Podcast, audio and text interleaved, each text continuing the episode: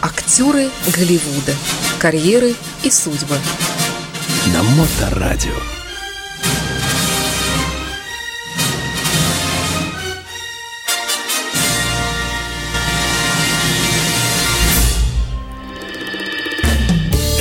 Доброе время суток. Вы слушаете радиостанцию Моторадио. И вот традиционное время программы о кинематографе в эфирной студии. Постоянный автор и ведущий этой рубрики Илья Либман. Илья, добрый день. Здравствуйте. Здравствуйте. Как добрались сегодня? Нормально. Сегодня погода уже такая теплая. Теплый Петербург. Уже по-настоящему 20 градусов. Чудесный, да. Сегодня у нас очередная звезда голливудская и мировая, о которой сегодня и пойдет рассказ. Прошу вас, Илья. Да, я вам сегодня расскажу про человека, который, хотя и считается голливудцем, но сам-то он себя голливудцем хотел бы не считать ни за что, потому что он, как он говорит, в голливудские звезды не вписывается никаким образом. Речь пойдет про Микки Рурка. Слушайте, у него настолько сложная судьба и жизнь его. Он был просто красавчиком. Так сказать, у него есть ирландские корни и французские корни. И он был таким красавчиком. Ну, вот... Раз французские, значит и русские, наверное. Все-таки не зря же мы брали Париж. Ну, это... Я не знаю, кто из нас брал Париж. Ну, не знаю я по поводу русских корней. У него к России совершенно определенные отношения. Об этом мы поговорим отдельно. Короче говоря, жизнь у него была очень невеселая. Никогда он не мечтал быть никаким артистом. Его родители развелись, когда ему было 6 лет.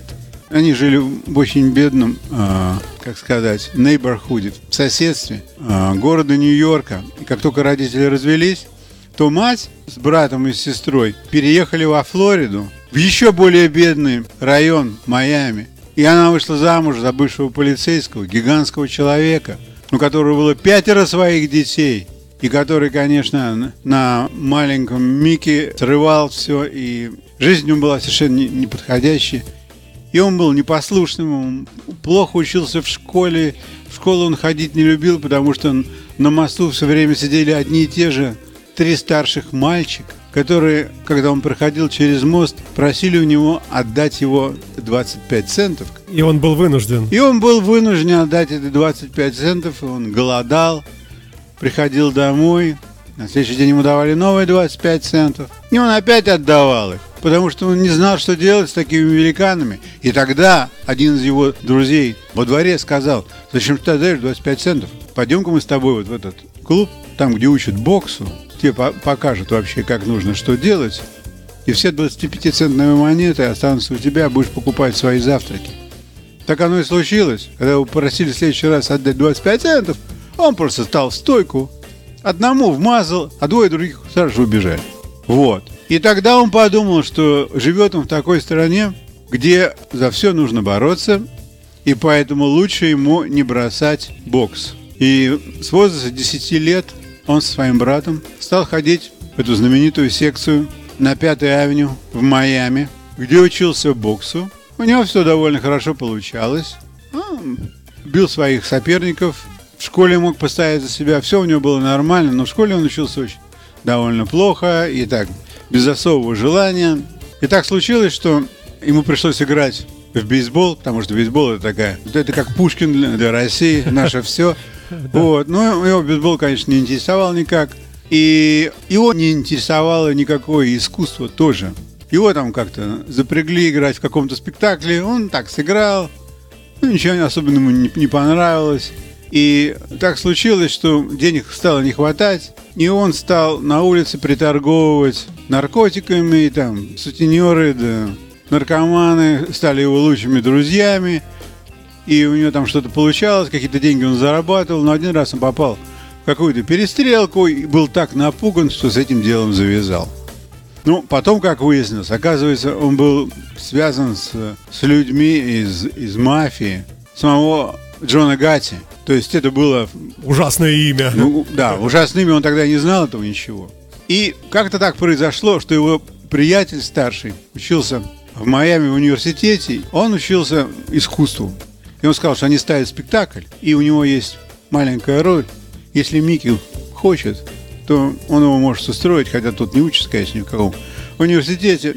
И он пошел, сыграл в этом спектакле, и случилось совершенно невероятное. Он поучаствовал в спектакле и понял, что ему нравится лицедействовать. И он так подумал, что же для этого надо сделать? В Майами делать нечего. Он занял денег у своей сестры, $400, и поехал в Нью-Йорк. Приехал в Нью-Йорк, стал интересоваться, как же стать актером. Ему сказали, вообще, если ты хочешь учиться на актера, то тебе нужно пойти и поступить в студию Ли Страсберга. Он там, Ли Страсберг? Ну ладно. И кто это? Он не знал, кто такой Ли Страсберг.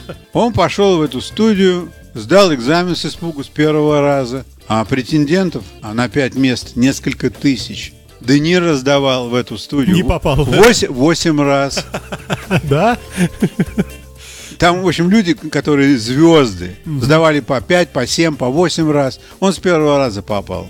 И он учился в этой студии 4 или 5 лет. Все это время для того, чтобы оплачивать свою учебу, ему приходилось работать на разных работах. Поскольку он был такой довольно здоровый пацан, то он там работал вышибалой. Если нужно было копать какие-то траншеи для того, чтобы там прокладывать кабели или трубы, он копал дороги. Если нужно было там учить собак в команде ФАС, он учил собак. То есть он делал любую работу, какую ему только предлагали. Жил в каком-то очень задрипанном мотельчике в Гринвич-Виллидже, внизу Манхэттена, вонючем. Какая-то комната у него была как тюремный селл величиной 4 квадратных метра. Но что было хорошо, у него получалась его учеба. Он учился по Станиславскому, и его профессор говорил, что ты совершенно замечательно лицедействуешь. И случилось такое, о чем никто никогда не говорит. Когда он технически закончил учебу, и ему можно было идти, трудоустраиваться, ему профессор предложил ассистентство в этой школе Ли Страсберга. Остаться. Да. Я, говорит, был так доволен. Зачем мне куда-то идти и что-то делать? Тут так хорошо преподавать людям, рассказывать, как играть. Он год там проработал. То профессор ему сказал, знаешь что, вали-ка ты отсюда. В тебе, говорит, столько таланта есть. Не будь ты ленивый сволочью.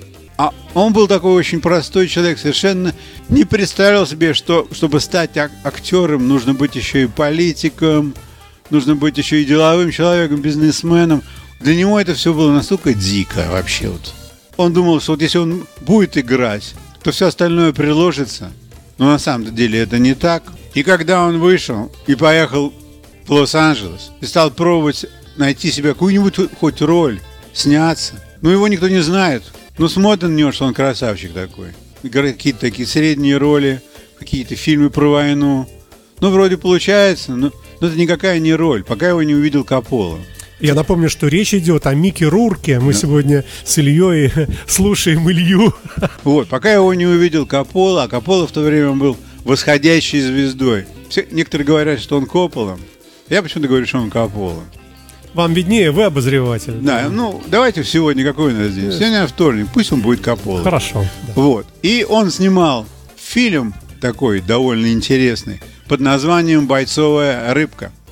В этом фильме он хотел использовать молодых артистов, которые никто никогда раньше не видел. И на одну из ролей он пригласил Микки Рурка. И Микки Рурк до этого никогда в кино не играл. Это был 83-й год по-настоящему. А тут роль со словами. И он должен был играть мотоциклиста, который не различал цвета. Такая у него полухипическая какая-то роль.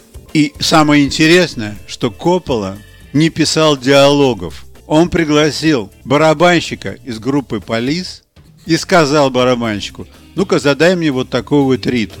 Барабанщик начинал играть, а Коппола им говорит, под эту барабанную дробь вы должны придумать текст. И 3 артиста, один из которых Микки Рурк, второй Мэтт Диллон и третий, я не помню, кто тоже знаменитость какая-то, тех лет. Они придумывали все диалоги, на ходу. На ходу, абсолютно. А Коппола на них смотрел в это время из своего трейлера. И когда они замолкали, он начинал стучать в окно, что продолжайте работать. Короче говоря, фильм получился совершенно интересный. Я этот фильм посмотрел буквально неделю тому назад. То есть в свое время, конечно, его не посмотрел, потому что его, во-первых, никак не объявляли. Во-вторых, кому хотелось смотреть на начинающих артистов в 1983 году, когда там было полно артистов, записных звезд. Но он снялся в этом фильме, и после этого фильма его пригласили сниматься в фильме «Боди-хит», где он сыграл отличную роль, у него все получилось. Потом его пригласили еще в пару фильмов. В конце концов, все дошло до того, что он сыграл в фильме «Nine and a Half Weeks». Это чудесный фильм, да, совершенно. Это этот фильм, который встряхнул всю Америку. То, что он стал секс-символом сразу же, в одну минуту. Абсолютно. Женщины стали смотреть на него, как на бога.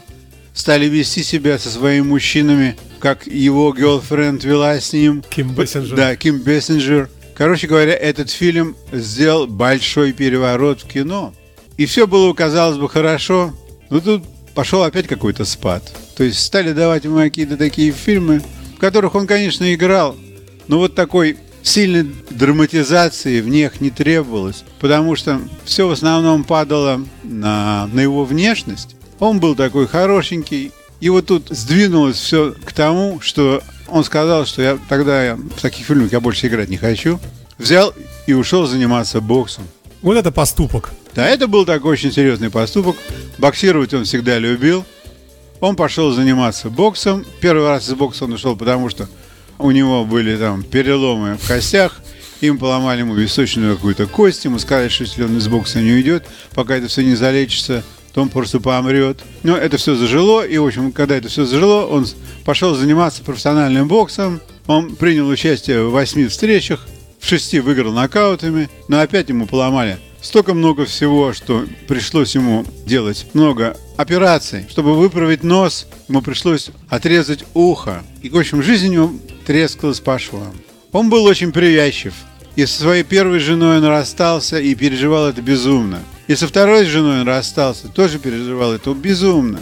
И потом, когда он стал таким большим человеком после бокса, ему нашли, его нужно было как-то, казалось бы, возрождать в Голливуде. Но Голливуд этого не хотел, потому что он не был, так сказать, голливудским ставленником, никогда не был. И тогда один режиссер еврейский, американский, конечно, он был евреем, сказал, что я, говорит, у меня есть для тебя сценарий, денег это тебе не даст никаких, но ты получишь много наград. Статус. Да, ты станешь большой звездой. Этот фильм называется «Рестлер». Да. Фильм 2008 года. Это серьезное драматическое произведение, написанное прямо как для него. Вот в таком состоянии находился Микки Рурк, совершенно разбитый, изуродованный, ни семьи, ни детей, только 5 маленьких собачек. Он любит маленьких собачек и с ними живет. И только благодаря маленьким собачкам он не напивался до смерти, потому что он смотрел на своих собачек и думал, кто же тогда будет за ними заботиться, если он допьется до смерти. Кормить, гулять. Да. Да. И это, в общем, его оставляло жить. И вот он снялся в этом фильме. И, конечно, на него посыпались награды, одно, другое, третье. Ну, так сказать, года ты не вернешь, лет-то ему уже много.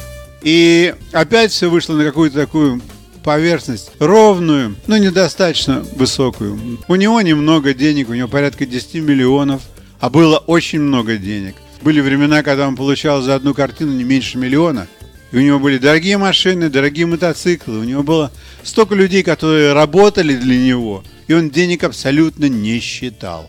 Вот такой он был человек. Ну а теперь вот что у него только? Русские girlfriends, которых он меняет время от времени, любит приезжать в Россию, ему Россия очень нравится. С Путиным они были друзьями тут одно время.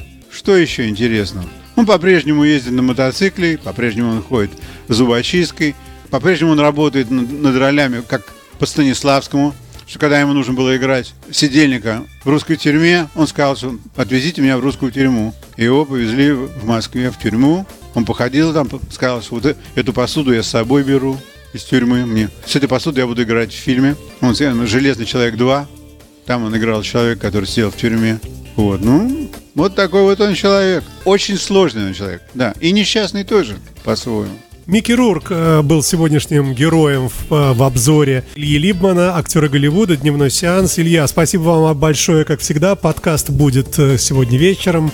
До встречи в следующий вторник. Спасибо. Актеры Голливуда. Карьеры и судьбы. На Моторадио.